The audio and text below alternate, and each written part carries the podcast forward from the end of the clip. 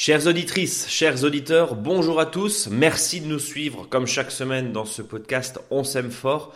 Un petit rappel, On s'aime fort, le livre est disponible évidemment dans toutes les librairies, dans les grands réseaux et puis bien sûr en vente sur monjardinbio.com. En tout cas, merci infiniment pour tous vos messages, ça nous fait très plaisir. Top générique. On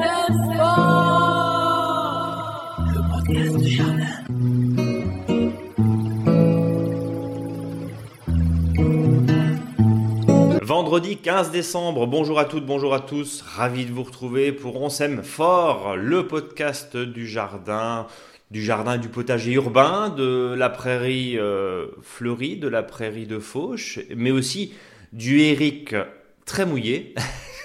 Ouais, c'est sûr. Et, un peu secoué parce que c'était venteux, euh, mon, brave Eric. Salut Eric. Oui, oui, c'est ça. Il y, avait, il y a eu de la vente, bon, ça, comme, il y a eu du vent, comme ça, ça a permis de faire tomber les dernières feuilles. C'est ça. Et puis euh, derrière, de redéplacer le tas de feuilles qu'on a fait, accessoirement. Ou que les feuilles vont chez le voisin ou la voisine qui râle. Quoi. Oui, c'est un peu ça. Mais comme dirait l'ami Eric, si notre arbre, il nous ramène de la fraîcheur, de la biodiversité, quelques, quelques oiseaux ici ou là, et, surtout euh, de l'air pur, je parle au sens très général. Hein. Mm. Qu'est-ce que c'est finalement de ramasser quatre fois dans l'année des feuilles? Oui, et surtout que là, on est, c'est très clair sur le changement climatique quand on voit que dans le sud de l'Espagne, hein, euh, il fait 30 degrés. Ouais. Donc euh, voilà, donc ça montre bien que tout remonte hein, globalement au niveau, enfin tout remonte. je parlais au niveau terme de chaleur. Euh, donc là, ça montre bien que voilà, on ne pourra pas, euh, je veux dire, survivre, je dirais, à ces situations si la trame verte n'est pas importante, c'est-à-dire euh, le, voilà, le, fait de mettre des, arbres, des, arbustes, un couvert végétal. Ça, c'est ce que tu appelles la trame verte, hein. on, on, est d'accord.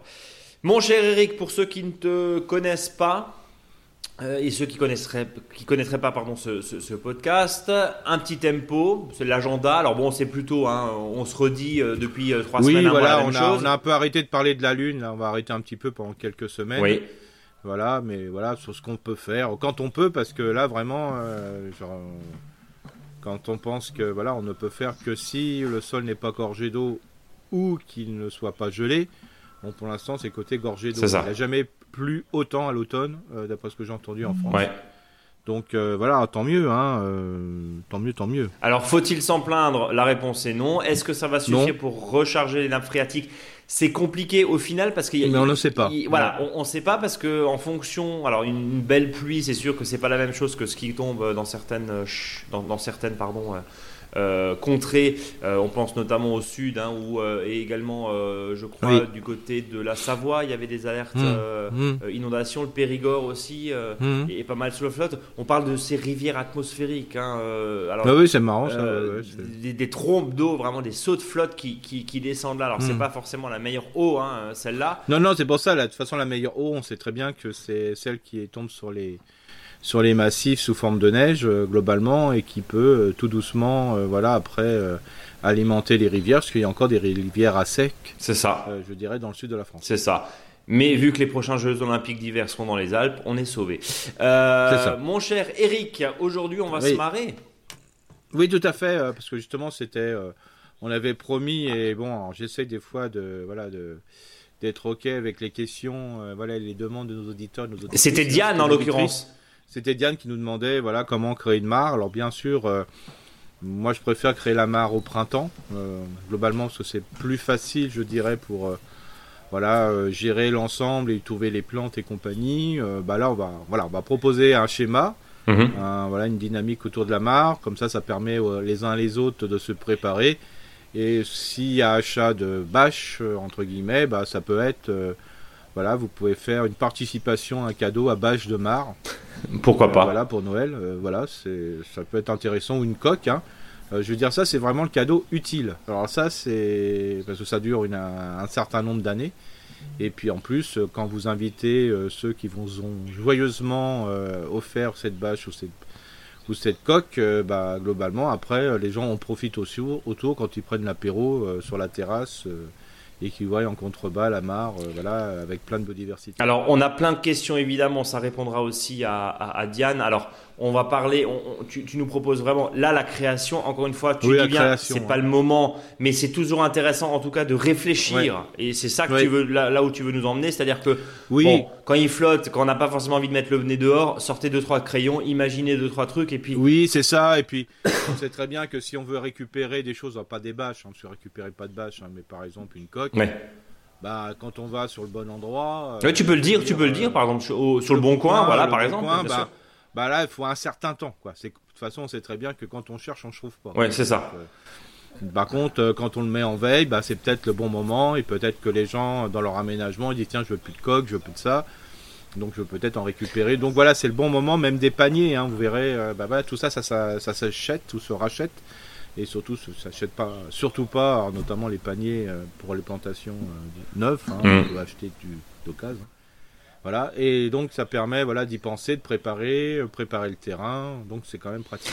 En tout cas, ce qui est sûr, c'est qu'on on, va en parler euh, bien sûr. Tu le disais, Noël est aussi euh, l'idée. Alors mm. tiens, on va peut-être en, parler, hein, des quelques petites idées de Noël. tu nous fais le marronnier à chaque fois, comme on dit, chaque année, on en mm. parlera en, fin d'émission.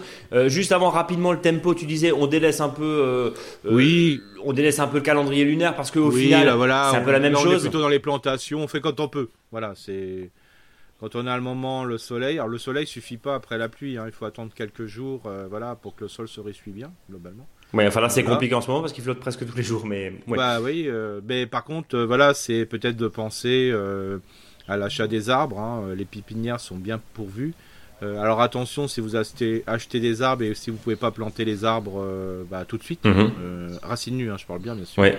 bah, prévoyez voilà une protection des racines, c'est-à-dire Là, on n'est pas dans un problème, euh, je dirais, de, de coup de froid euh, pour l'instant, mais on est plutôt sur si on laisse les, les racines euh, à l'air libre, ils vont sécher.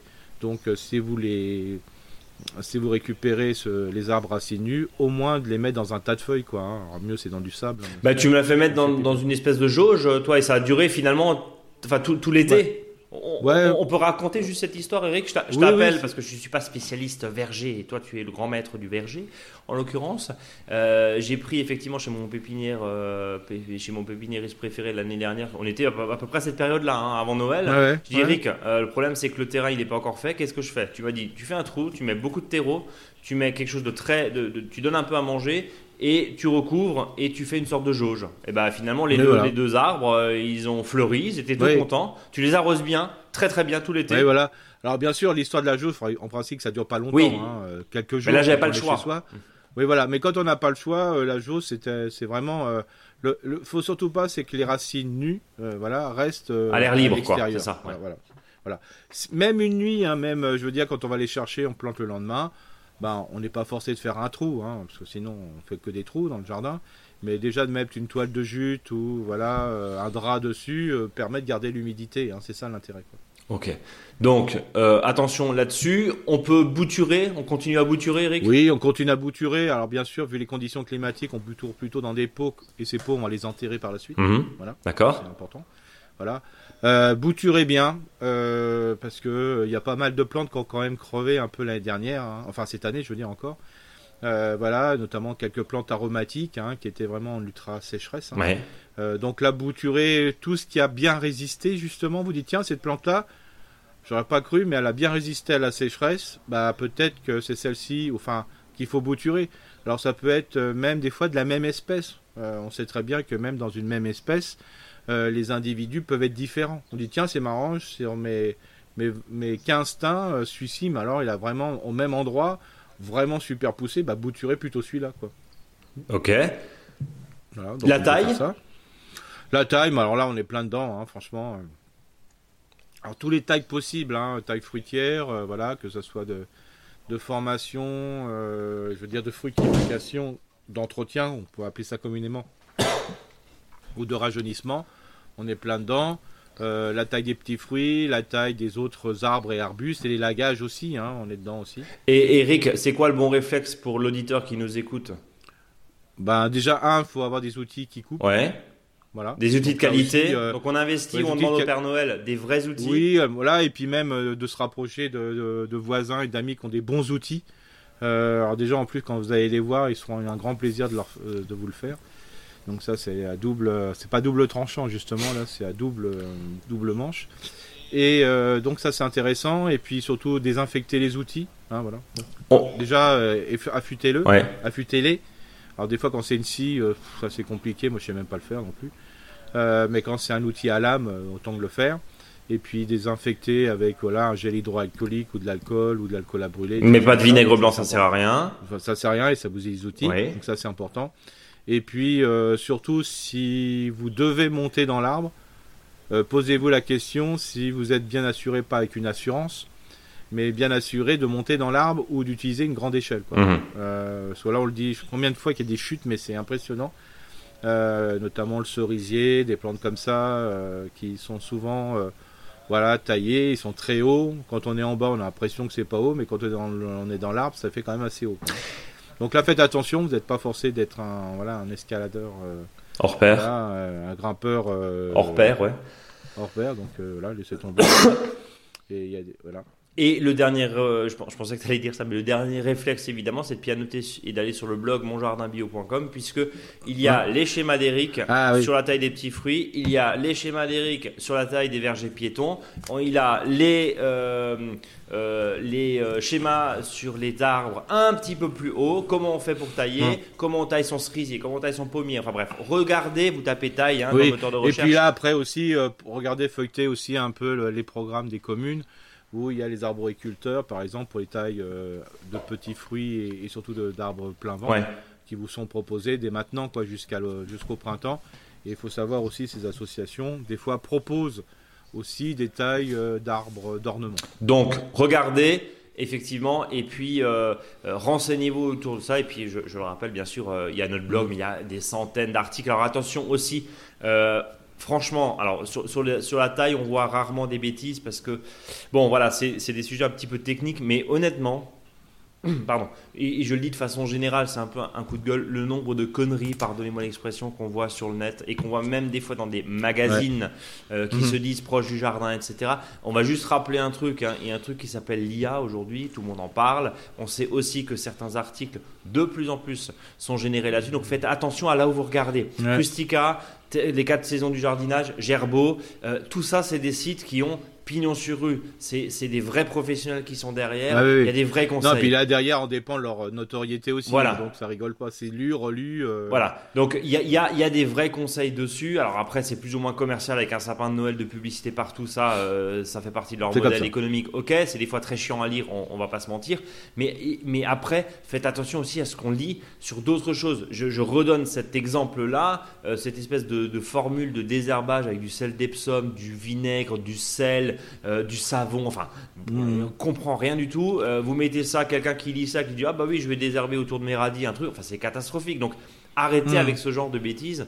Euh, faites vraiment attention à ce que vous lisez. Et, je terminerai juste dans un magazine, en l'occurrence, je ne sais pas s'il existe, en tout cas, il est injoignable. Pareil, ce type de, ce, type de conseil hmm. totalement farfelu, totalement dénué de sens. On se demande qui écrit là-dedans, parce qu'il y a quand même une responsabilité à partir du moment où on écrit quelque chose. Voilà. par exemple, les, quatre saisons, ça c'est du coquet. Euh, Rustica, euh, Pierre Nessman, qui est le rédacteur en chef derrière, euh, s'il voit, il verrait une connerie comme ça, c'est pas possible que ça passe. On est d'accord. C'est voilà, le Pierre, il rigole pas là-dessus, hein, donc voilà, faut, faut, voilà, faut aller sur des valeurs sûres, comme je dis toujours. Et c'est aujourd'hui, c'est voilà, il y a une notoriété qui est derrière et ils peuvent pas se permettre de dire. C'est ça. Et donc attention aussi à ce qu'on lit et préférer les sites qu'on vient de citer. Mon cher Eric, on a fait le tour du tempo au jardin? Ouais. Ouais, ouais, là, c'est. Oh, on est à peu près tranquille. Bon. on continue en tout cas, et puis on continue à broyer si on a la chance d'avoir un broyeur. Pourquoi pas ça C'est un gros cadeau de Noël, mais peut-être à se faire entre voisins. Ouais, un énorme. On, on, en, parlera et on en reparlera euh, tout à l'heure. Euh, je te propose de passer aux questions des auditeurs et des auditrices. On va commencer avec Anthony qui nous a relancé d'ailleurs à juste titre. Euh, sa question date du 4 décembre dernier. Cher Eric et cher Brice, bravo d'abord pour vos conseils hebdomadaires à la fois passionnants, précis et plein de bonne humeur. Il n'y a qu'un reproche à vous faire, c'est que vos, vos podcasts pardon, sont trop courts. On aimerait des émissions plutôt de 2 heures ou de 2 heures et demie chaque semaine. Alors Anthony, nous avons une vie euh, et, accessoirement. Mais on note. Euh, après, vous pouvez toujours nous réécouter. Hein, ça, remonte à 4 ans en arrière. Bon, voilà. Euh, on fera peut-être des nuits de podcast. Non, non, mais blague à part, euh, je pense qu'une heure c'est bien, c'est bien équilibré. Et puis, faut, c'est comme le marathon, faut durer sur la, sur la, faut, faut, durer sur la durée. Hein, voilà. voilà faut, tenir sur la durée. Faut tenir sur la durée, merci. Et il s'agit pas de macarons. Je vous écris car j'ai besoin de conseils au sujet de pommiers. Alors, J'habite en région parisienne. J'ai planté un pommier acheté en jardinerie, donc chez Jardiland. Mmh. Bonjour à eux. Il y a un an et demi. Euh, j'ai fait l'erreur idiote de planter avec le tuteur en bambou qui était fourni avec l'arbre et de laisser le tuteur plus ou moins accolé au tronc. Le tuteur a mmh. fini par provoquer euh, sur le tronc ce que j'imagine être un chancre au niveau des charpentières et aussi plus mmh. vers la base de l'arbre. Il nous a envoyé effectivement des photos. C'est le cas, Eric? Oui, c'est. Euh, Là, j'ai fait une plantation dans un dans un voilà un atelier, euh, ce qu'on appelle plantation partagée, voilà. Euh, quand on met un il faut d'abord planter le piquet pour faire simple, sauf sur les petits arbres bien sûr, hein, mais sur les arbres un peu plus grands, on plante d'abord le piquet. Et euh, je dis toujours, voilà, il faut au moins qu'il y ait un point, ça c'est le minimum des minimums, entre le piquet et l'arbre qu'on va planter. Un point, la main, c'est ça? La main, oui, voilà, c'est ça. Il faut vraiment une largeur de point.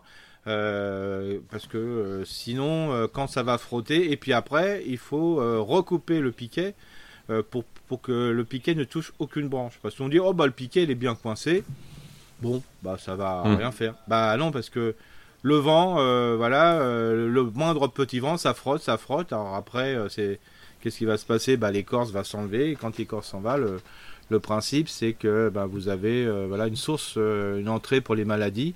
Alors déjà, il y a une, action mécanique hein, qui est hyper importante, hein, c'est de l'usure hein, très forte d'écorce. Et puis après, peut s'installer tout ce qu'on veut dedans. Et comme les premières branches, c'est souvent les charpentières qui peuvent rester des fois, si l'arbre va rester 30 ans, bah, cette charpentière va rester 30 ans. Alors si dès le départ on la néglige, ça pose problème. Euh, j'ai essayé il y a quelques mois de curer la plaie du haut et de mettre du cicatrisant, d'où les plaques marron hein, et les traîner sur le tronc de, donc de ces photos. Aujourd'hui, l'arbre est dans l'état que vous voyez. Euh, donc Eric, on, va mhm. te laisser juger. Hein. Il a quand même quelques belles pommes à la fin de l'été. Ma question est la suivante. L'arbre est-il condamné? Dois-je l'arracher? A-t-il des chances de s'en sortir? Je précise que j'ai commencé ce week-end un traitement à la bouille bordelaise en aspersion que, j'envisage de renouveler tous les 15 jours. Est-ce utile en l'occurrence et y a-t-il d'autres traitements? Hmm. Non, mais là, pas maintenant. Hein. L'arbre, c'est Là, quand je vois l'arbre, euh, il est bien, quoi. Hein, il n'y a pas de souci. Ouais, il est un peu abîmé, c'est un peu, c'est un peu une gueule ouais, mais, ça, va, ça, va, ça va se refaire, voilà. Hein, donc, euh, alors c'est sûr, quand vous avez la moitié euh, de l'écorce qui est enlevée sur un côté, bon, c'est un bas. D'après ce que, bon, vu la variété, alors je sais pas le porte-greffe, ce que c'est comme porte-greffe, mais je veux dire, bon, ça va, ça va, ça va se faire, mais c'est sûr que ça sera toujours un point de, voilà, de de fragilité. De, fragilité, fragilité pardon, je ne sais pas quoi dire. Euh, pourquoi? Parce que souvent c'est un endroit qui est euh, important. C'est toujours à l'endroit en principe qui risque d'être le plus faible dans l'arbre parce que au niveau de la casse quoi. Ok. C'est-à-dire que bon voilà, mais c'est comme ça. Euh, ça m'a déjà arrivé d'être dans une commune où 100% des, des, arbres plantés, qui n'étaient pas forcément des fruitiers, mhm. étaient bugnés par, la par le, le tondeur fou. Et euh, bah, tous les arbres étaient euh, fragilisés comme ça. Quoi. Bon, alors là, ça s'inquiétait bien sûr. Mais euh, comme dit, bah voilà, il faut, faut là, faut mettre un bon tuteur, bien l'espacer. Il n'y a pas de souci, ça va revenir. Hein. Donc pas de souci. La, la, la, bouille bordelaise, alors oui, mais pas tous les 15 jours, Eric. Non, non, non, non, non, là, principe, à l'automne, même sur ceux qui traitent beaucoup, c'est deux fois euh, à l'automne. Bon. Euh, dernière euh, question. J'ai greffé cette année un pommier Calville qui semble avoir bien pris. Vous voyez les photos, le pommier tout droit dans le pot rouge. Ça, c'est, ça, c'est, c'est, bon, ça. Ah, c'est bien, ça te plaît? C'est une bonne, non, mais c'est une bonne variété Calville. Hein, ok. Donc tu, tu, tu approuves, c'est ça? Ouais. ouais si je dois supprimer le pommier Jardiland, on va l'appeler comme ça, puis-je le planter sans risque, mon petit pommier Calville à la place Oui, mais moi je ne supprimerai pas le pommier Jardiland. Hein. Oui, donc en gros, tu es, en train de nous dire que. il n'y a pas, y a, y a, pas de panique en la demeure, il n'y a pas de péril non, en la demeure. Non, mais ce que, ce que, ce que j'aimerais bien savoir sur un retour de, de message de l'auditeur, c'est de nous dire sur quel porte-greffe il est planté. Ok, tiens Anthony, euh, dites-nous. Il est greffé, pardon. Euh, question alternative, si je plante pas mon petit pommier Calville au même endroit, je voudrais le planter ailleurs dans le potager en cordon, entre deux poteaux le long d'un fil de fer. Dans ce cas, comment faut-il commencer à le tailler? À quelle hauteur? Et faut-il le tailler et le planter dès maintenant? Alors là aussi, je voudrais connaître euh, quel est le porte-greffe. Mhm. parce que là, en cordon, le cordon c'est une forme entre guillemets savante ancestrale de l'époque de mon père. Et là, il faut si les porte-greffes sont trop forts, c'est compliqué. Quoi. Ok, donc attention, en fonction du porte-greffe, on peut pas faire En fonction du porte-greffe, parce que le cordon, c'est l'arbre. Pourquoi, pourquoi c'est mis en, en, cordon Je rappelle pour ceux qui ne connaissent pas, c'est c'est un voilà, c'est le, on prend le, le pommier et on le couche pour faire simple, hein, ça fait presque un angle droit. D'accord. Voilà. Euh, alors pourquoi ça? C'est que plus on met une branche à l'horizontale, plus elle se met à fruit rapidement. Ok. Mais c'est pas du tout la forme naturelle d'un arbre. Quoi. Donc euh, voilà, c'est particulier. Bon, c'est peu joli, hein, ça fait un peu forme euh, versaillaise. Hein. Ouais. mais comme dit, voilà. Et, mais si le porte-greffe est très très fort, voilà, parce que je sais pas ce que c'est, c'est vraiment très compliqué à gérer. Quoi. Donc c'est pas forcément, euh, c'est pas forcément aussi simple que ça. Non, euh, voilà, s'il est un peu plus fort, euh, je conseillerais plutôt une autre forme savante, on appelle ça des formes savantes. Ouais. voilà, qui, qui soit, qui est un peu plus, voilà, vers le haut, voilà, qu'un truc complètement à plat. Bien. Euh, mon cher Eric, euh, je te propose de, bah, de laisser Anthony nous répondre sur le type de Ouais, voilà, ça c'est important. Et puis ça nous permettra effectivement euh, d'avancer. Elodie, on part dans les Alpes-Maritimes, du côté d'Antibes. Bonjour et merci pour votre podcast de qualité. Une petite question concernant le compost ménager, épluchures, parures, etc. Je pratique le compostage de surface mhm. au potager, mais suite à une livraison, pardon, à une invasion, à une invasion de rats, pardon, à l'automne dernier. Il peut y avoir des livraisons de rats, eh ben, mais ne l'acceptez pas, quoi. Nous avons arrêté ces apports. Que pensez-vous du fait de mixer les épluchures et les épandre au potager et au pied des arbres comme une sorte d'engrais? Bonne ou mauvaise idée en espérant que ça non, très bonne, Très bonne, très bonne idée. Hein, oui. voilà. faut, comme dit, hein, le, si le style ne vous l'interdit pas, hein, parce que ça, c'est des fois, bah, épandez vos déchets organiques sur votre sol.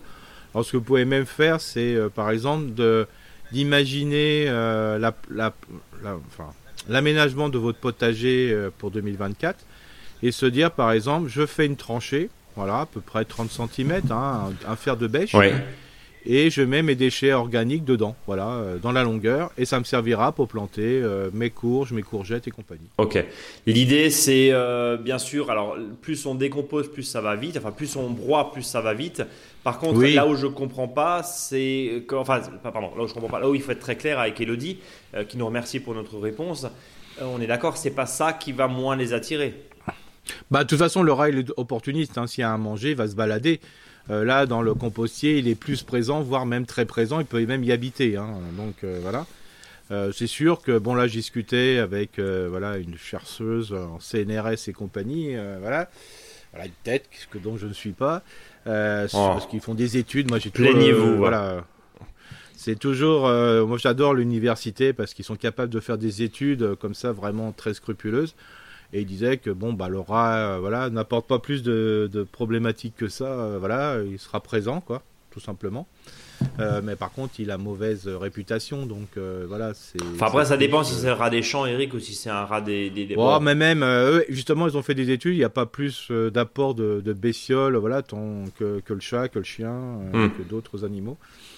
Donc, euh, mais tout simplement, bon, bah voilà, le fait des rats, euh, voilà, le côté image et par rapport au voisinage, c'est un peu embêtant. Pour ça, je dis toujours que fin novembre, il faut complètement vider son compostier pour justement euh, euh, ne pas, ça n'empêche pas de, le passage du rat, mais par contre, ça, euh, ça évite son installation. Oui, parce qu'on va le rappeler, dans un composteur, par définition, il fait beaucoup plus chaud qu'à l'extérieur. Oui, voilà. Et quand on composte de surface, ça chauffe moins, donc il y a moins de risques que ça attire. On va dire ça comme ça. Voilà, c'est ça. Et puis quand on commence, on composte qu'au mois de novembre.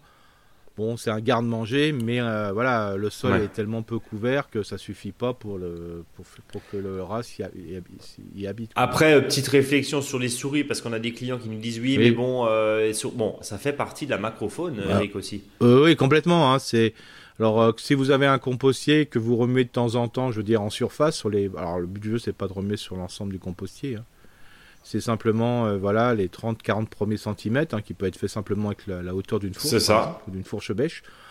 Bon bah là et si vous vous ouvrez un peu le couvercle pour laisser rentrer la flotte par exemple en ce moment, je dis pas qu'il faut le laisser euh, tout le temps ouvert, mais de temps, bah, plus il sera humide, moins il y aura de bestioles. Voilà, donc parce que inconfortable, évidemment. Oui, voilà. Après, ça fait partie d'eux. Bon, les chats du quartier ou votre quartier, euh, on sait qu'Eric, tu n'aimes hmm. pas les chats, mais, mais euh, on sait. Bon, mais quand il y en a trop, il y en a on trop. Va pas. oui, mais c'est comme les rats finalement. la, la, question, non mais la question, blague à part qui se pose, c'est aussi que tout ça peut être un équilibre. Et l'autre jour, j'ai vidé mon, comment dire, ma, passoire dans le compost. J'ai vu une toute petite souris, le même type de souris qu'en général mon chat me ramène sur le paillasson le matin. Bon, une, deux, trois, c'est pas très grave, ça aère clairement le, compost. Oui, non, mais surtout, euh, les gens ils confondent souvent musaraigne Oui, voilà, c'est voilà, il faut savoir ce que c'est avec mulot et musaraigne. Quand euh, voilà, euh, j'en entends une d'ailleurs dans mon, dans mon bureau là qui est dû rentrer. C'est pas très grave. Non, voilà, c'est surtout que la musaraigne c'est un insectivore, c'est vraiment très très intéressant quoi. Et si ça couine, voilà c'est que c'est une musaraigne. Bon, si ça couine, c'est une musaraigne. En tout cas, c'est bien noté. Euh, voilà, donc on a répondu à notre amie euh, Elodie qui nous dit effectivement que grosso modo, euh, on, est, euh, on est évidemment en fonction de ce qu'on attend là, on garde et puis l'idée c'est aussi de tester. Hein, ce compost. Oui, voilà. Que... Mais franchement, de mettre, de faire une tranchée, je dis pas d'enterrer le compost. ouais, vraiment juste un sillon, quoi tu un sillon et puis on met et puis on couvre de feuilles, dessus hein, voilà et vous verrez vous mettrez euh, déjà au printemps vous aurez du mal à les retrouver tous ces déchets euh, par contre, vous verrez qu'il y a une forte activité euh, biologique du sol, notamment tout ce qui est vert de, les vers de terre, hein, euh, différents types. Et puis surtout, vous aurez cette, cette bonne surprise d'avoir un terrain qui sera amendé depuis l'automne et qui sera propice au bon. Ah bah écoute, c'est c'est parfait. Eric, je te propose de passer à Denis qui nous dit bonjour. Tout d'abord, merci pour vos émissions. On s'aime fort que j'écoute avec plaisir chaque semaine, souvent en jardinant. Vous posiez la question d'un retour d'expérience concernant les lapins de Garenne. Je souhaite vous partager mon observation quant à la présence de la faune sauvage. Au jardin, avec des amis, nous avons créé une association près de Metz afin de mhm. transformer des espaces en friche en un vaste jardin sauvage mêlant prairies, sous-bois, zones mhm. humides, vergers et cabanes. Notre terrain s'étend actuellement sur 5000 m2. Ça va. Ah oui, quand même. Ce jardin est doublé d'une large haie de benjes d'un mètre cinquante de hauteur, mhm. résultant de la taille des arbres morts et malades de l'ancien espace en friche doublé par un grillage à moutons. Cela nous protège bien de l'extérieur, mais cette haie n'est pas égale partout. Nous avons donc mm. des incursions de nombreux animaux provenant de la forêt, oisines, chevreuils, sangliers, blaireaux, ratopiers. Sympa à observer, mais pas toujours évident de protéger nos cultures. Après de nombreux mm. essais, j'ai constaté de façon empirique que certaines plantes odorantes ont un effet, un fort effet répulsif. Un arbuste comme le gâtillier, c'est ça Eric, mm-hmm. hein, par exemple, mm-hmm. ne se fait jamais attaquer. Le plus efficace de ces plantes, et la plus efficace, c'est le géranium macrosi, oula, euh, pardon, macrorhizium, pardon.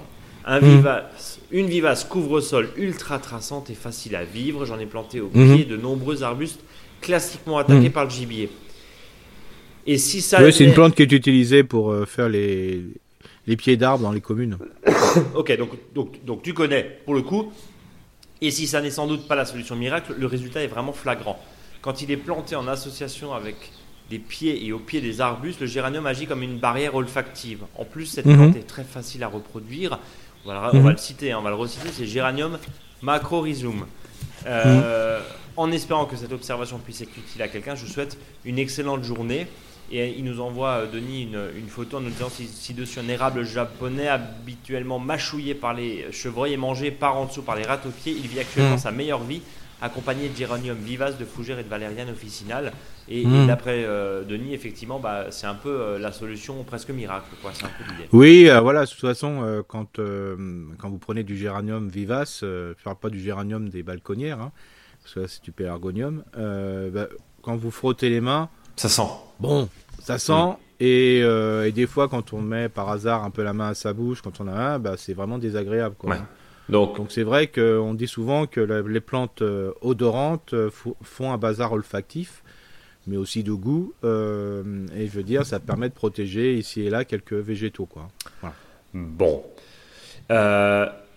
C'est une, on aime bien nous les, les retours d'expérience. Voilà, merci en tout cas Denis. N'hésitez pas à nous les envoyer vous aussi, hein, qui avez d'autres, hmm. d'autres idées, d'autres pistes. je te propose de terminer avec Emeric qui est au Barin tout au nord. Donc le Bas-Rhin, c'est mhm. au-dessus du, du, Haut-Rhin pour ceux qui. Voilà, c'est pas en Allemagne, hein, on, va, on va le rappeler parce qu'en général, 80% des reportages télé, on, nous met en Allemagne, c'est pas du tout en Allemagne. Euh, donc le Bas-Rhin, c'est en haut, nord de l'Alsace. Bonjour à vous, je vous remercie pour le super podcast qui me fait progresser toutes les semaines et cela nous donne toujours de bonnes idées. Du coup, j'en fais toujours plus que prévu et j'essaye tout plein de légumes et je n'aurais jamais euh, et que j'aurais jamais planté avant. Grâce à tous vos conseils, j'ai réussi à atteindre l'autosuffisance en légumes et presque en fruits et c'est grâce à vous.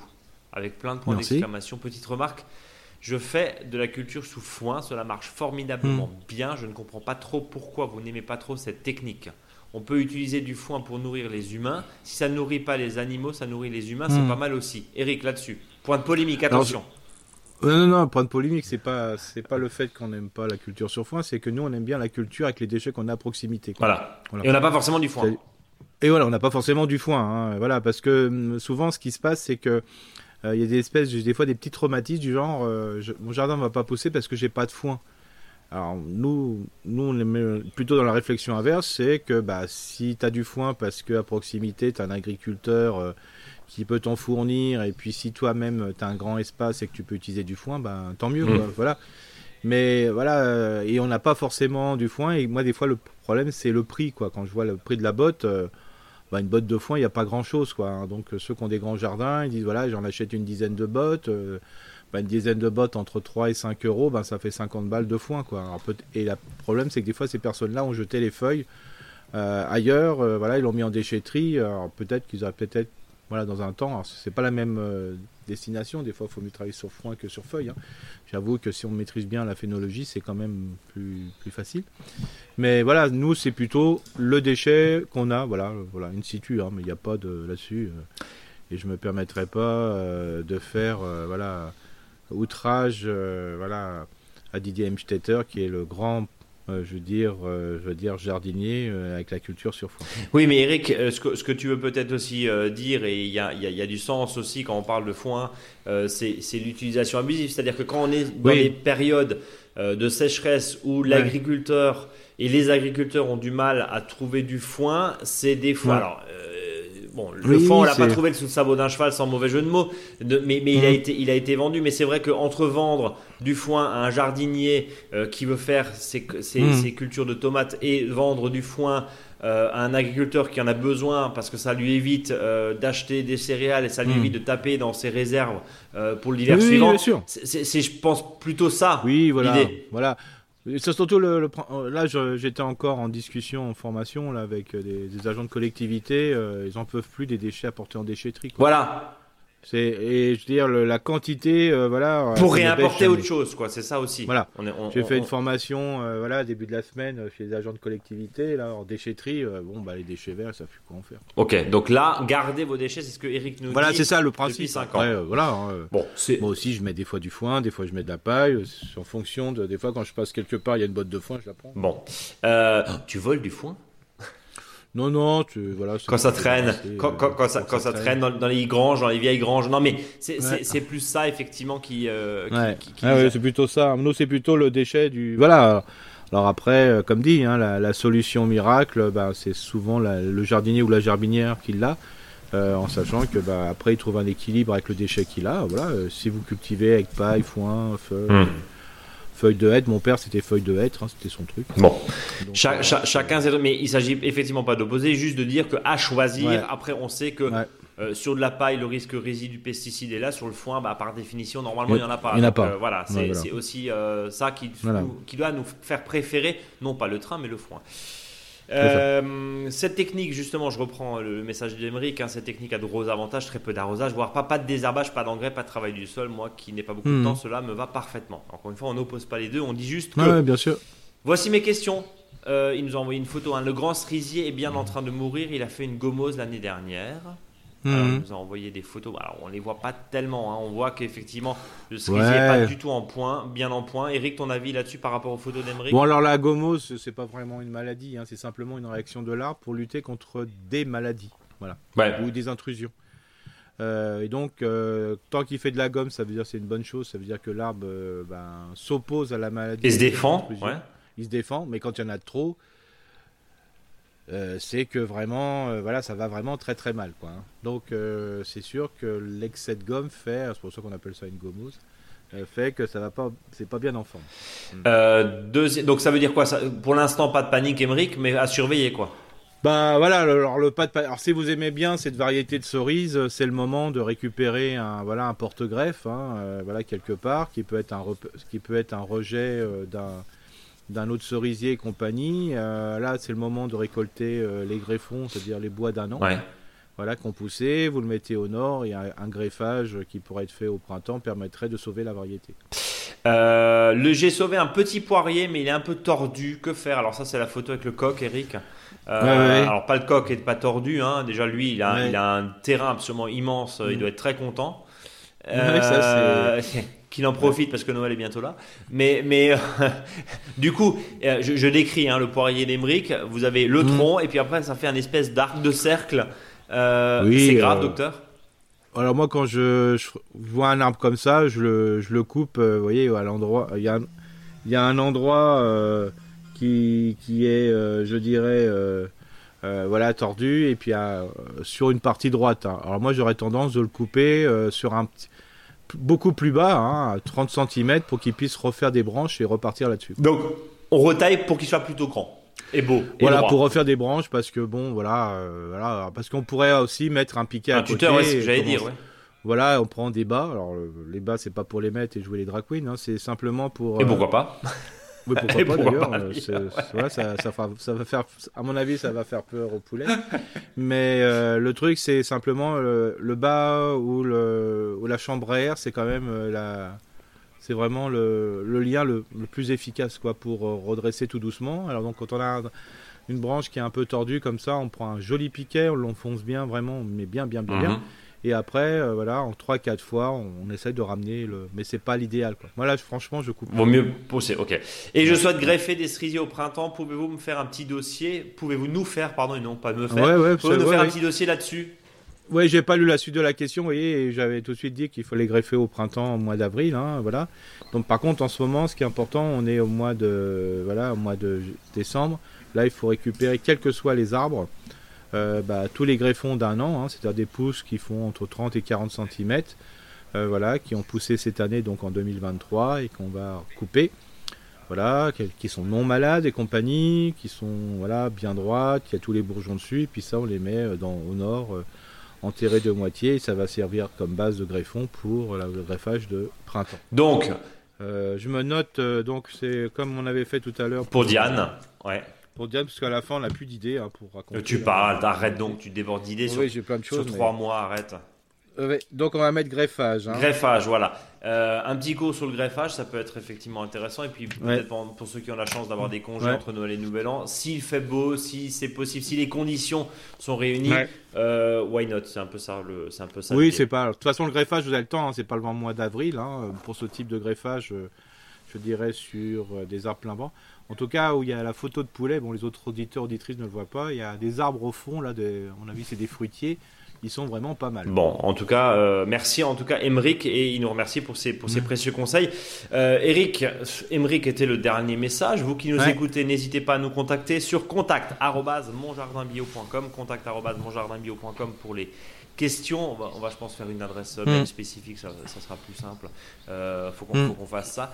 Euh, n'hésitez pas à nous envoyer bien sûr vos messages, commentaires, retours hmm. d'expérience très intéressant là, le coup du lapin de Garenne. Et puis tiens, j'en profite aussi parce que c'est vrai que euh, si vous avez des petites infos à faire passer, exemple, je sais pas moi, des phares, c'est plus tellement la période, mais des fêtes des plantes, des, des, des manifestations, alors pas des manifestations politiques, mais manifestations en sens potager et jardinier. Oui, atelier. Oui. Atelier, ce genre de choses. Alors même si nous, on, peut être écouté dans le monde entier, mais ça peut toujours être intéressant. Hmm. N'hésitez pas à nous les faire remonter par mail, hein, contact contact.monjardinbio.com. Alors on va pas faire un journal des sorties, mais c'est toujours intéressant des fois de dire, bah voilà, il y a ça, il y a ça, il y a ça. en lien, vous connaissez un peu notre esprit, donc l'idée, n'hésitez pas évidemment.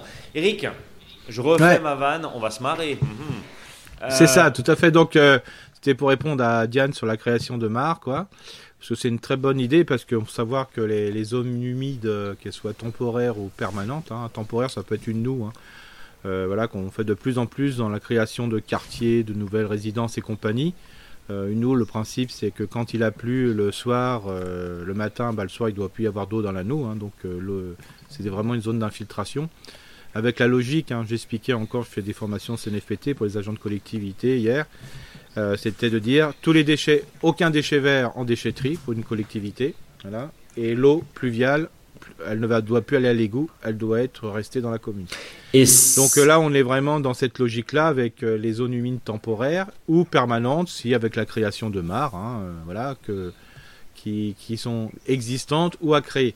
Alors après, quand on dit mare, euh, souvent on voit une grande mare de plusieurs dizaines d'arts, mais la mare, ça peut être un trou d'eau aussi, hein, qu'on peut appeler un bassin, hein, tout simplement.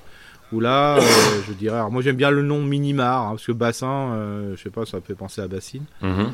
Et euh, donc le principe, c'est de, pouvoir créer ce trou d'eau. Alors, bien sûr, l'idéal, ça serait de le faire avec de l'argile. Il faut quand même 40 cm d'argile autour, partout, pour que l'eau puisse rester voilà, stagnée. Donc c'est pas si simple que ça. Alors c'est pas de dire j'ai un terrain argileux, hein, c'est vraiment de l'argile quoi. Donc on ne l'a pas forcément. Donc euh, l'utilisation d'une bâche euh, ou d'une coque. Euh, alors la coque, elle est préformée, alors que la bâche va épouser la forme de, la marque qu'on souhaite, du trou d'eau qu'on souhaite faire. Donc voilà, ça c'est super intéressant. Et puis il faut pas oublier qu'une mare, bah, c'est bien pour les animaux présents, voilà, qui sont comme la grenouille par exemple, ou de passage, soit pour une reproduction pour les crapauds par exemple ou pour les oiseaux, voire les hérissons, d'autres petits mammifères pour y boire. Hein. c'est même les insectes. Hein. Des fois, l'eau, c'est intéressant, en sachant tout de suite que euh, quand il y a une forte activité biologique dans la mare, il n'y a pas de moustiques. Hein. Voilà. Euh, les moustiques tigres, voilà, qui est une véritable lutte. c'est plutôt sur un, euh, dans un tas de, pneus où l'eau s'est accumulée dans les jantes. Là, ça c'est important. Enfin, dans les pneus, je veux dire ou euh, des fois dans les, dans les gouttières et compagnie. Hein. C'est là qu'il y a le plus. Euh, Donc en gros, dans, dans des endroits d'eau stagnante sans vie, c'est ce que tu es en train de dire. C'est ça, voilà. Alors que voilà, dans une mare, euh, voilà. Alors bon, il faut aussi tout de suite penser que ben, si vous mettez une mare, il faut pas qu'il y ait de poissons. Mais alors ça, attends, juste deux secondes, parce que pour, pour nous et pour le commun des mortels, dont je fais partie, ouais, c'est une mare est égale à poisson, est égale à jet d'eau. Pourquoi tu veux pas de poissons Bah, le problème, c'est que les poissons, bah, ils font pipi et caca, quoi. Et donc dans un trou d'eau qui est trop petit, euh, il va y avoir une accumulation, euh, on va appeler ça l'eutrophisation de la mare, c'est-à-dire trop d'azote et compagnie. Et euh, donc ça va souvent proliférer, faire la prolifération des algues et compagnie. Voilà. Donc là, ça oblige à avoir un système de, voilà, de pompe, un système de nettoyage, de filtration. Mais si on veut être tranquille et simplement observer une activité dans l'eau de la faune, je dirais, voilà, naturelle de la, de ce trou d'eau ou extérieur parce qu'il y a des libellules, parce qu'il y a des oiseaux qui viennent boire et par-ci, par-là, ben, l'idéal c'est de ne pas avoir de poisson. Donc ça veut dire qu'encore une fois, parce que je, reprends euh, la mm. problématique moustique qui est très présente, quand, tu poses la question à 10 personnes, à mon avis, la grande majorité va dire mm. oui, mais bon, mar est égal à moustique et avec tout ce qu'on nous dit là, c'est compliqué. Et on veut pas de moustique tigre. Oui, moi j'ai eu le cas d'un collège qui avait une mare pédagogique. Qui a mis du béton dedans. Bah, ils ont été bouchés, ils l'ont bouché parce qu'il y avait des moustiques. Alors euh, moi j'étais persuadé que c'était plutôt le toit plat euh, qui flaquait. Euh, il y avait des flaques sur le toit plat du, collège quoi. Donc donc donc, voilà, ce que, ce, que, tu dis, donc pas de poisson, une mare, quoi qu'il arrive. Est-ce qu'on a, est-ce que, est-ce qu'on a, il y a le risque d'avoir une mare déséquilibrée? Parce que ce que tu nous vends là, c'est quand même un écosystème. Alors ça fait 5 ans qu'on bosse ensemble, Eric, même, enfin, mm. dans, dans, on s'aime fort et hmm, au moins plus de 5 ans par ailleurs qu'on se connaît. Question, est-ce que le risque de faire une mare, un trou d'eau, entre guillemets, on va l'appeler une mare écologiquement équilibrée, euh, est-ce que c'est simple? Est-ce que ça risque pas de partir en cacahuète? C'est-à-dire quels sont les, bah. critères qui faillent, les erreurs à, à, ne pas commettre, surtout pour éviter qu'on se retrouve avec de l'eau croupie par exemple, et plein de moustiques? Et au final, euh, bah, bah, moi, je vais prendre mon exemple. Hein. J'ai une mare qui est partie. Euh, j'ai deux petites mares, euh, voilà, deux trous d'eau, dont un qui est parti en cacahuète parce qu'elle est percée, hein, tout simplement. Ok. là, ça fait deux ans que je vais le changer. Là, il faut que je le fasse. Hein. Je, voulais le faire cette année et je l'ai pas fait, bien sûr. C'est toujours les, les coordonnées les plus mal chaussées. tout ça parce que la bâche avait plus de 12 ans, 13 ans, donc au bout d'un moment, bah, ça peut arriver que... que ça perce, ok donc euh, le truc c'est que bah voilà c'est là c'est pas en cacahuète c'est pas de forme c'est moche euh, c'est nul et tout ça mais euh, globalement un trou d'eau tant qu'il y a de l'eau et de l'activité de plantes autour vous créez un milieu de vie donc automatiquement il y a des bestioles d'eau qui vont arriver notamment alors j'appelle des bestioles d'eau mais voilà des libellules et autres voilà plus les plantes que vous allez mettre dedans souvent ils apportent aussi leur activité biologique entre guillemets Euh, surtout si vous en prélevez un petit peu dans la nature, euh, voilà. Alors je dis toujours, faut pas prélever, mais des fois des graines, euh, voilà, de, de, de et compagnie, bah, vous en mettez un petit peu, bah, ça va se ressemer, voilà, il y a une activité. Et puis des fois c'est complètement fou et l'activité qui s'installe, vous demandez comment quoi. Ok. Donc c'est pour ça que moi je conseille toujours de faire plutôt un trou d'eau et là vous avez une eau qui peut être très très claire parce que vous n'avez pas de poisson quoi parce que justement pas de euh, pas de déjection, pas de sur euh, surexposition. voilà, parce que quand vous allez avoir des poissons, vous donnez de la nourriture pour les poissons, donc une partie ne sera pas mangée par les poissons. donc ça va faire une espèce de magma en bas. Oui, voilà. Et puis là, après, au bout d'un moment, euh, quand vous avez des algues dedans, là c'est compliqué. Ok. Et là, ça coûte très cher pour nettoyer. D'où des fois l'intérêt de pouvoir mettre un petit système et puis éviter de mettre forcément le, jet dedans, la petite chute. De, euh, parce que comme c'est de l'eau en mouvement, alors c'est bien l'eau en mouvement, hein, c'est très bien, mais si vous la faites projeter en l'air, bah, elle a tendance, euh, l'eau à s'évaporer. Quoi. Alors, ça, c'était la question que j'allais te poser aussi avant que tu continues euh, sur l'implantation, mhm. sur le type de, de plante. Alors, euh, première idée reçue, pas de poisson, bon, ça on a compris. Deuxième, mhm. deuxième bon, le petit flou-flou, le petit, la petite flotte, qui réchauffe l'eau par définition en, plein été, mais qui oxygène l'eau aussi. Est-ce que. Oui, c'est ça. Alors, le, après, si vous mettez un système avec. vous n'allez pas forcément faire un branchement électrique, je dirais, avec la maison. Hein. Oui, ça peut être une pompe solaire, par exemple la pompe solaire, voilà. Mais comme dit dans un premier temps, euh, vous pouvez le prévoir, mais je vous invite à le faire sans rien. Euh, c'est quand même euh, plus facile. voilà. Et puis après, compléter l'eau. Alors des fois, l'idée, moi c'est ce que je vais faire cette année, c'est que l'eau de gouttière, en fin de compte, mon trou d'eau serve de, de récupération d'eau de la gouttière. Voilà et que le surplus après aille dans le jardin. Mais question, est-ce que euh, le fait d'oxygéner par, un système de pompe, euh, si on oxygène par un système de pompe, est-ce qu'on a derrière les mêmes réussites ou est-ce qu'au contraire le fait d'oxygéner et de faire bouillonner un peu l'eau et de faire bouger un peu l'eau risque d'être délétère pour justement l'implantation de cette faune? Non, bah le, le, le, le, principe c'est que s'il y a poisson, si vous mettez du, de, la, de la grosse bestiole. Hors poisson, je parle, hein, Eric. Juste. Ouais, hors poisson, non, bah, non, non, ça marche très très bien. C'est même assez surprenant, quoi, parce que on parce que quand il y a un système de pompe, même si ça s'entend pas bien, le petit glouglou c'est bien, quoi. Mais aller faire un tour en forêt, euh, écoute, près d'une cascade, si vous aimez ça, quoi. Parce que le truc, c'est euh, voilà, le, côté paisible de l'eau. Euh, bah, moi, j'ai vu toujours une activité hyper importante. Donc j'avais un trou d'eau à côté, euh, des grenouilles qui venaient euh, pondre des crapauds, et puis voilà, ça passait. Euh. Donc tu... Il n'y a pas de. Donc moi je dirais qu'il faut tester. Ouais, au statique. Ok, bien. Par contre, ça n'empêche pas que là aussi il peut y avoir, parce qu'il y a des feuilles qui vont tomber dans l'eau, hein, donc ça va aussi provoquer. Donc c'est pour ça qu'on fera un deuxième moment pour l'entretien de la mare. Mhm. Mais c'est pour ça qu'il faut mettre des plantes qui, ont, qui sont capables on ne met pas que des plantes en bordure, parce que souvent quand je vois un bassin, les plantes ne sont qu'en bordure. Euh, donc euh, sur la berge, mais il faut penser à mettre des plantes dans le, le trou d'eau, euh, tout simplement pour que ces plantes puissent prélever l'azote, voilà, les nutriments qui sont dans l'eau pour éviter l'eutrophisation du bassin. C'est pour ça que quand on va creuser son bassin, et d'ailleurs c'est prévu quand on met une coque, il y a différents niveaux. Donc il y a des paliers.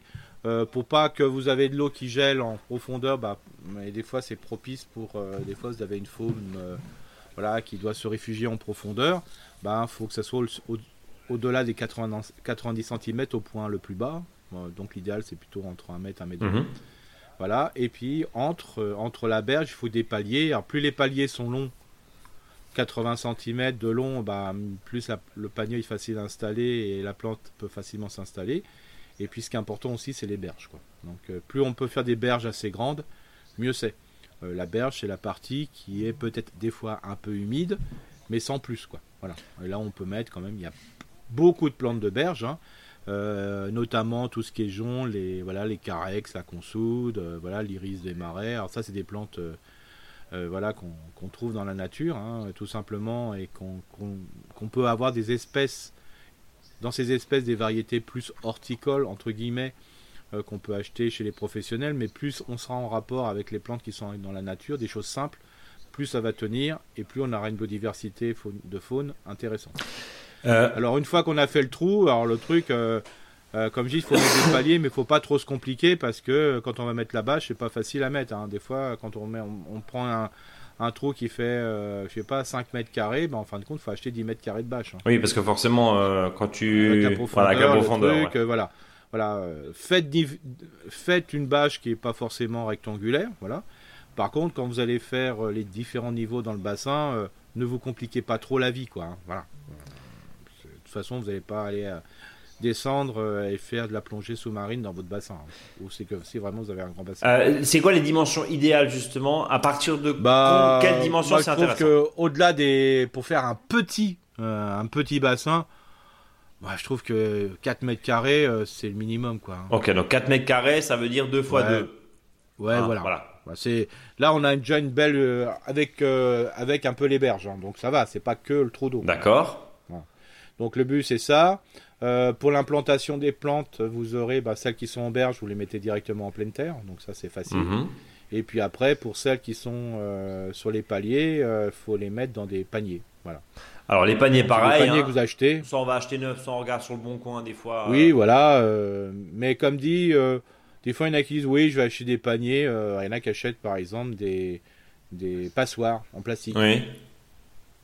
Bon, les, les vrais paniers sont quand même plus solides. euh, c'est alors souvent les passoires c'est rouge, bleu, toutes les Ouais, c'est très moche en plus, oui.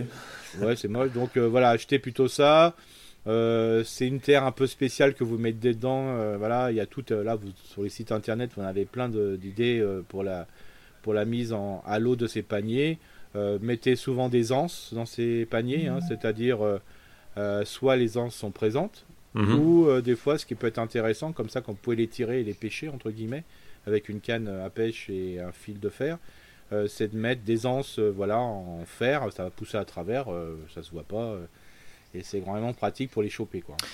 Aussi, faites attention sur le choix des plantes. Alors, par exemple, il y a des plantes semi-immergées comme les prêles, les mandos, les massettes, les phragmites. hein, tout ça, c'est très bon. Alors, ça peut être en bordure, mais ça peut être un peu plus en- dans l'eau.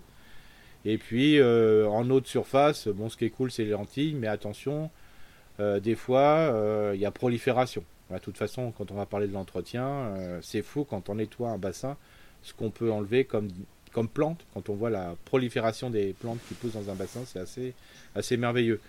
Euh, N'oubliez pas que le bassin, comme vous l'avez mis dans un endroit qui est semi à l'ombre, hein, il faut 12 à 16 heures d'ombre par jour. hein. Ah oui, quand Euh, même. pour- Donc surtout Oui, pas en plein voilà. soleil. Pas en plein soleil. Et si c'est en plein soleil, pour protéger l'eau, bah, c'est bien d'avoir euh, peut-être, euh, si le bassin est un peu plus grand, bah, les fameux nénuphars, euh, les fameuses voilà, lentilles d'eau et compagnie qui vont permettre de, de protéger voilà, l'eau. Voilà, ça va faire un, un couvre un couvre-eau. Euh, question, alors bon, euh, tu as un terrain qui est complètement nu, il n'y a absolument pas d'ombre dessus. La seule le seul moyen d'avoir de l'ombre, c'est l'arbre au final. Oui, c'est ça. Donc, il faut que vous mettiez des arbustes qui s'opposent au soleil. Par contre, il ne faut pas que l'ensemble soit euh, sans soleil. Oui. Euh, c'est ça le but du jeu. C'est-à-dire que. Enfin, 12 à 16 heures d'ombrage par jour, c'est énorme, Eric. Oui, oui, mais voilà, c'est quand même, euh, voilà, ça permet euh, de bien profiter euh, de- et d'éviter l'évaporation. hein. Quand on voit le- le- aujourd'hui euh, les coups de soleil qu'il y a, Mm. euh, votre bassin il perd facilement de l'eau. Bon. Euh, Donc c'est pour ça que mettre des arbustes en, voilà, en, en ce qui s'oppose au soleil, c'est pas mal, mais il faut pas le mettre tout autour. quoi.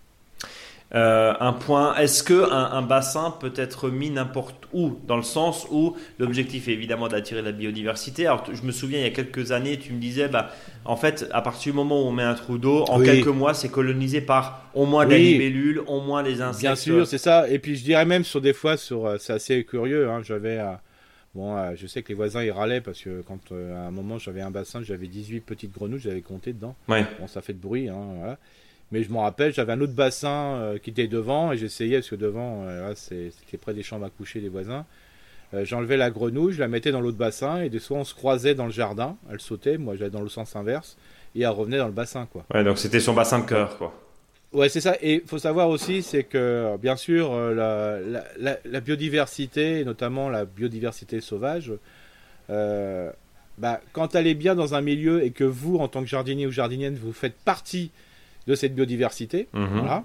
D'ailleurs, on le voit bien avec les oiseaux. hein, on a chacun, il y a son petit rouge-gorge qui est à proximité, des trucs comme ça. À s'habituer à vous, quoi. Ouais. Donc, euh, mettez le bassin. Alors, bien sûr, si vous mettez à côté d'une autoroute et compagnie, et que c'est un grand bassin et que ça serve de ponte pour les crapauds, euh, voilà, c'est pas cool pour les crapauds, quoi. Mais à part, à part ça, mettez où vous pouvez, hein, faites-vous plaisir aussi. Hein, voilà. Donc en gros, en, gros, il n'y a pas de contre-indication d'installation. Ouais. La seule contre-indication, c'est quand on a des petits gamins. Oui. Euh, voilà. Euh, quand on a des petits gamins, bah faut mettre une voilà grillage autour. Hein, quand j'ai un grillage, parce que dans, voilà, c'est vraiment un trou d'eau et ça peut être dangereux. Et puis si vous avez un énorme bassin, n'oubliez pas de mettre ce qu'on appelle des planches dedans euh, qui permettent que si un hérisson euh, se tombe dedans, bah, il puisse remonter. Voilà, donc euh, un bout de bois ou effectivement une, une planche C'est bien de, protéger, bien sûr, priorité aux gamins. Quoi, hein. Oui, on est, on est d'accord, mais après, on, pense aussi, hein, tout comme les, comment dire, les bassines d'eau qu'on peut mettre à disposition. attention, je pensais au plus je donne toujours cet exemple, mais mais euh, sur le pluviomètre, par exemple, euh, un jour il y avait un bourdon qui était, euh, qui était noyé dedans. Maintenant, je mets toujours une petite branchette qui passe parce que ça permet au moins que le bourdon là-bas puisse sortir du pluviomètre parce qu'il est venu boire de l'eau. Voilà. Voilà. Alors il y a un truc qui peut, si le style ne vous l'interdit pas, hein, c'est par exemple vous avez un bassin, même de 4 mètres carrés, et faites tomber un, tronc dedans. Oui, ça permet aussi derrière d'être une piste d'atterrissage et de décollage. Exactement, c'est un milieu de vie qui va s'installer. Voilà, hein, c'est tout simple. Hein. Alors mettez par exemple, mettez pas un truc comme le saut, les compagnies, parce que ça va, ça va repousser. Mais mettez un tronc dent. De toute façon, comme c'est dans l'eau, ben, ça va devenir, un, voilà, ça va pas se décomposer comme ça. Et puis c'est vraiment, euh, voilà, une zone qui va permettre, je dirais, aux bestioles de se rattraper dessus, de se poser. Euh. Vous aurez plein d'oiseaux qui vont se poser dessus, à proximité pour boire et compagnie. C'est un véritable lieu d'observation, donc je vous invite. Bon. Et puis enfin, attention, euh, au choix des plantes, mhm. même si on devrait plus les plantes, comme, comme les jussis par exemple, où là vous, vous maintenez des plantes à des endroits, euh, voilà, des plantes qui sont euh, des, des, toxiques de la, des toxiques de la biodiversité, hein, parce qu'après ça, ça va être dans les milieux, je dirais, qui vont, voilà, ça va se développer dans les milieux de, naturels, voilà. Par contre, osez-vous des quelques petites plantes horticoles, voilà, regardez sur les sites internet de piscine aquatique. Voilà, c'est des fois euh, super intéressant. Euh, on peut s'autoriser quelques plantes panachées, par exemple, pour changer un peu la. Voilà, on est d'horticole. Hein. Euh, par contre, si vous avez ces déchets, quand vous allez vers l'entretien, on en reparlera. Ces déchets doivent aller, je dirais, sur le tas de compost ou euh, dans un endroit il y aura les courges dessus. Pas en milieu naturel, c'est ça que tu es en train de dire. Pas dans le milieu naturel, on sait jamais. Et, inversement, attention parce que là aussi il y a aussi des plantes invasives, on va le rappeler. Il n'y a pas forcément que le moustique tigre ou que le, le frelon asiatique. Euh, il y a aussi des vrais risques de contamination euh, là-dessus. À l'inverse, on va pas dans le milieu naturel pour prélever des plantes pour les mettre dans son bassin. Exactement, voilà. voilà. Par contre, ça, des fois, quand il y a des nettoyages, des curetages de, de, de, fossés, de bassins, bah, profitez-en pour récupérer hein, ce type de plantes, hein, parce que des fois dans votre village ça peut arriver.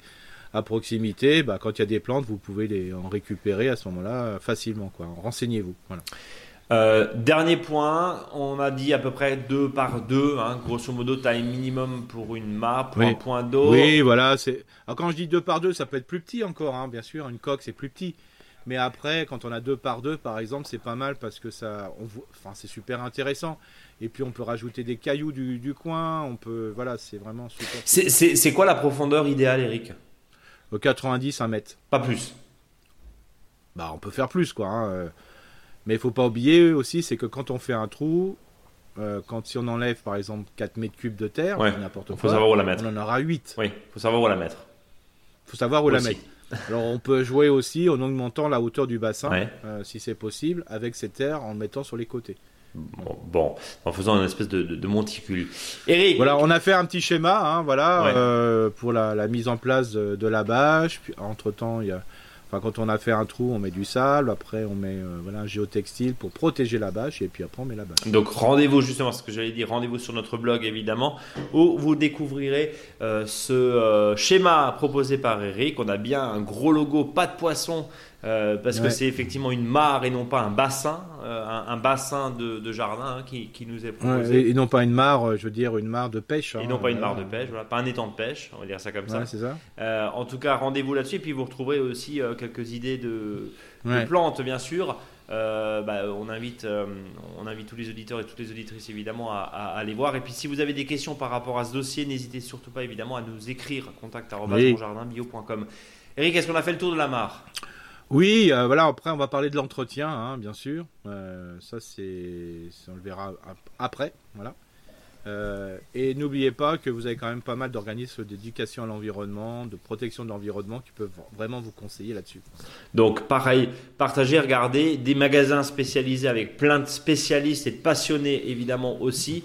Euh, on en a tous un en général euh, près de chez soi, même dans les grandes enseignes. Hein, c'est en général des gens mmh. qui sont quand même formés, tout, ce qui est, tout ce qui est bassin pour la plupart. Ouais, mais ils vendront plutôt de la piscine hein, des fois. De la piscine, c'est-à-dire? Bah, ils mettront avec du produit, avec ci. ah, oh, c'est vrai?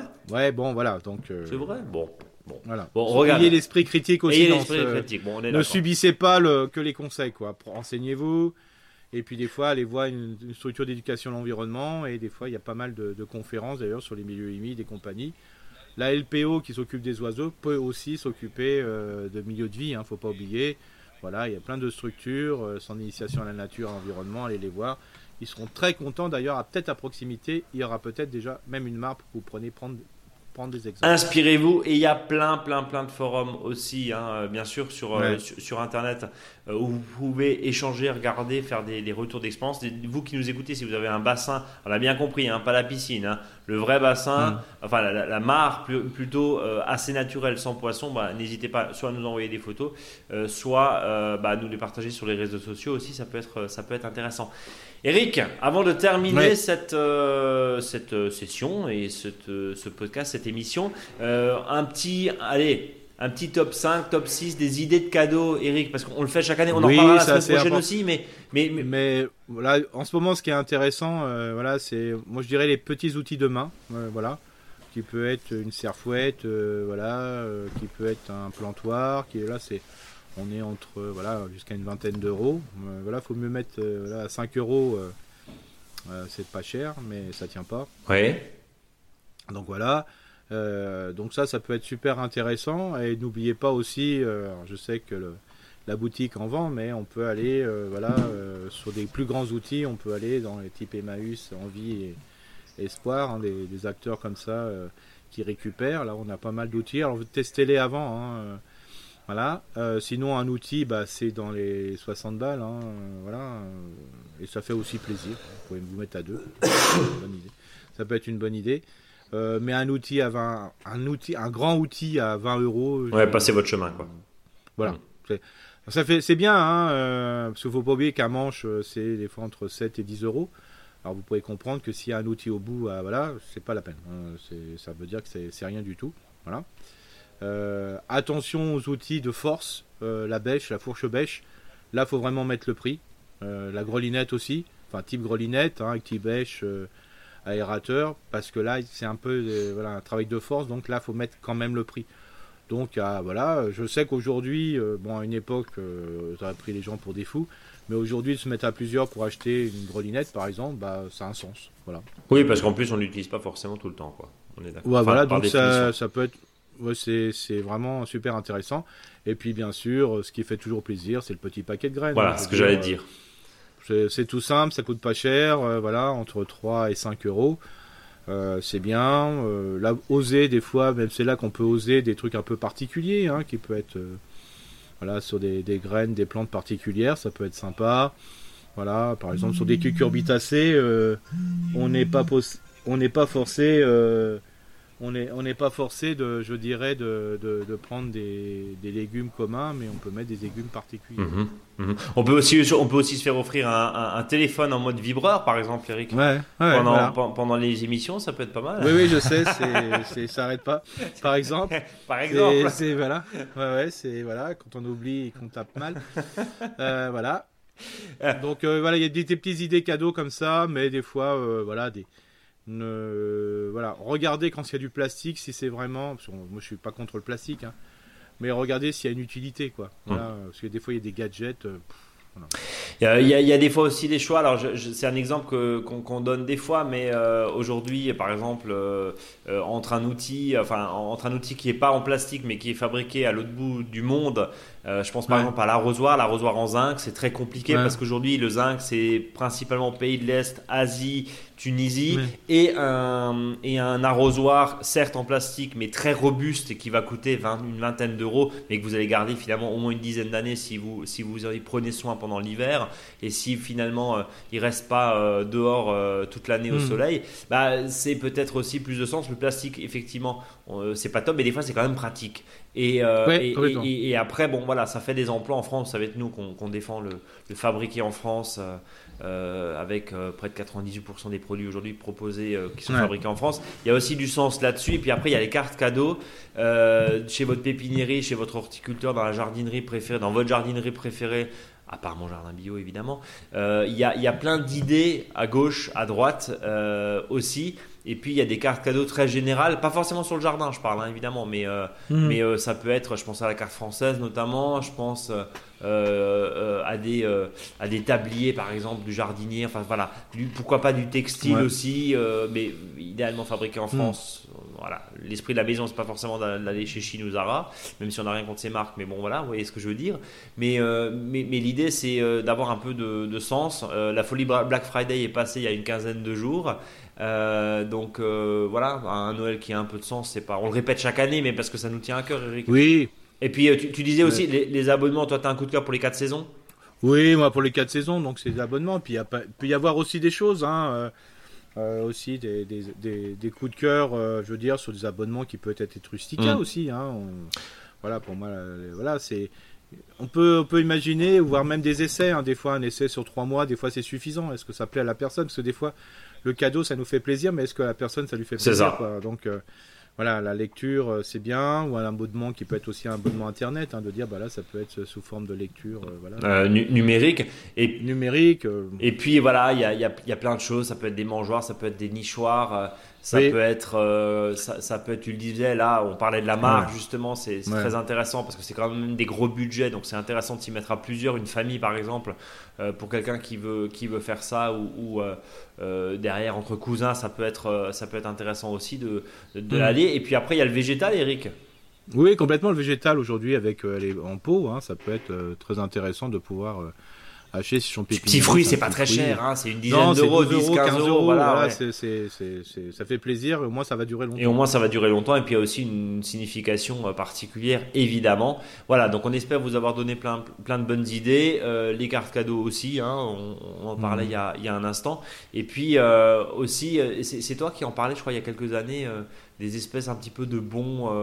Euh, de, de, de, Oui, alors ça peut, alors des fois pour rendre service. Ouais, voilà, des bons services, ouais, c'est ça. Des bons services, de se dire, alors ça peut, là c'est plutôt pour le 31 décembre, je dirais, de se dire, tiens, euh, je vais filer un coup de main, euh, voilà, pour les étrennes, bah, je vais filer un coup de main à le voisin, un truc pour dire tiens, euh, je, vais, je vais venir une fois par mois, venir te tondre la pelouse par exemple, hein, si je peux me permettre. Euh, voilà, et puis. Euh, bah, attendez que ça dérape. Ça y est, c'est maintenant. Au bout d'une heure d'émission, il a pas tenu.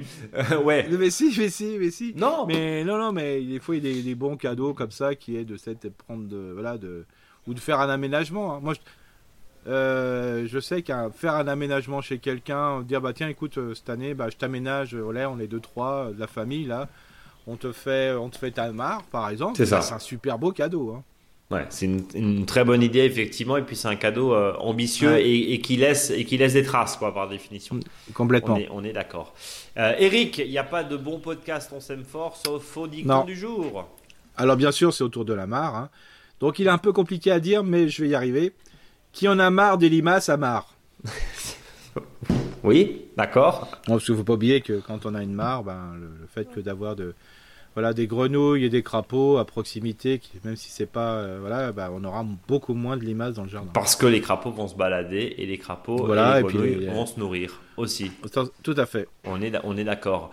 Bien, en tout cas, vous qui nous écoutez, rendez-vous sur monjardinbio.com, le blog évidemment. Rendez-vous sur notre podcast que vous écoutez chaque semaine euh, sur nos différentes plateformes sur lesquelles nous sommes diffusés, on va le rappeler. Euh, tiens, on a oublié les bouquins en, petite idée euh, aussi, les, agendas, les, calendriers 2024. Tiens, c'est, ça vaut 10 euros, ça c'est pas très cher. C'est, intéressant. Et puis, au frais des livres aussi, on aura l'occasion d'en reparler. rendez-vous bien sûr sur la newsletter chaque vendredi. Et puis, nous, on se donne rendez-vous vous la semaine prochaine. Évidemment, mais avant ça, le mot de, le mot de passe, non pas du tout, le mot de la fin, Eric. Voilà, le mot de la fin, c'est qu'une fois que tout sera décomposé, euh, enfin décomposé, quand tout sera, voilà, tout ça s'est passé, Eric. Là, tout ça s'est passé. Euh, oui.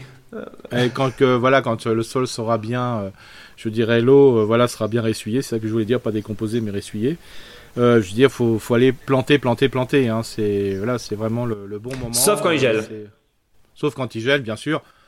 Et encore, je veux dire, il faut qu'il gèle toute la journée. Bon, ce qui est pour l'instant pas le cas et pas prévu, même si, a priori, les températures froides reviennent. Eric Tant mieux. À la semaine prochaine. À la semaine prochaine.